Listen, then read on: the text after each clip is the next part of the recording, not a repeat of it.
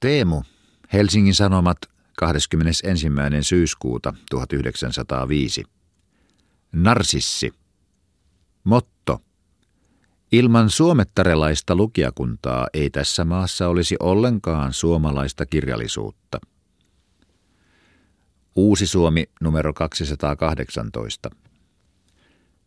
Tällä vaatimattomalla väitteellä hämmästyttää hallituksen sanansaattaja eilispäivän yleisöä. Onpa siltä taholta syöty uuhta jos vuohtakin, mutta eipä usein tämän palammakuista. Tunnettua on tosin kotimaisen hallituspuolueen mielipide siitä, mitä tässä maassa on tehty ja mitä tekemättä jätetty.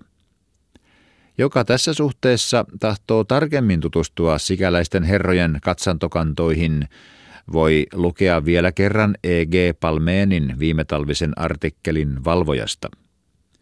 He istuvat kuin narsissit lähteen reunalla ja ihailevat itseään.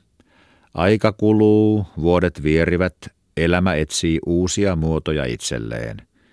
Mutta sillä aikaa istuu vanha narsissi aina edelleen lähteensä reunalla, puhuu tehdystä työstä ja kehuu omien kasvojensa kauneutta.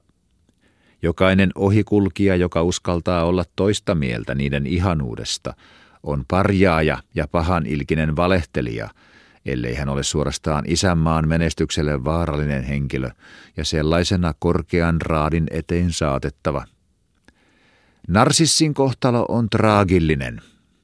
Se oli sitä ennen vanhassa Hellaassa ja voi olla vielä nytkin suloisessa Suomen maassa – Varokoot nämä herrat, joiden lähde tosin vaan on heidän oma mustetolpponsa, etteivät ikuiset jumalat muuta heitä kukkasiksi, samoin kuin heidän kirjoitustapansa on jo aikoja sitten muuttunut sanomalehti kukkasiksi.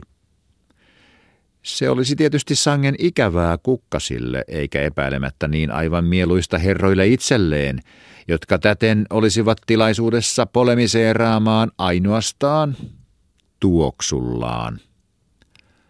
Omalla kiitoksella sanotaan olevan nimittäin eräs merkillinen ominaisuus, jonka sanon joskus toisen kerran.